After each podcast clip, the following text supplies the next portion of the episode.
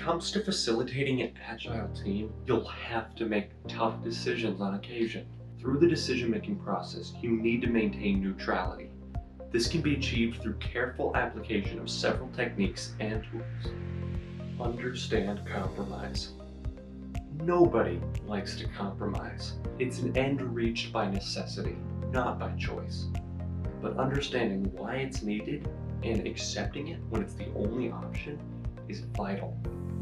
Continuously reaching for an end that is unachievable is unrealistic and can drain energy and resources from you and your team.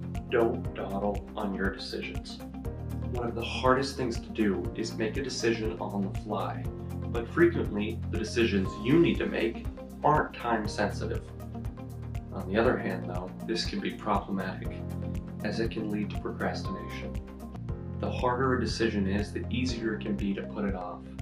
Set a limit to yourself, a time that you need to have decided by. Remember the basics of being neutral. While staying neutral is a skill and topic all on its own, it's important to factor it in when making decisions. You want to make sure your decision is not influenced by personal opinion or leans one way or the other. It needs to be by the books and influenced by clear cut logic and the considerations of your team.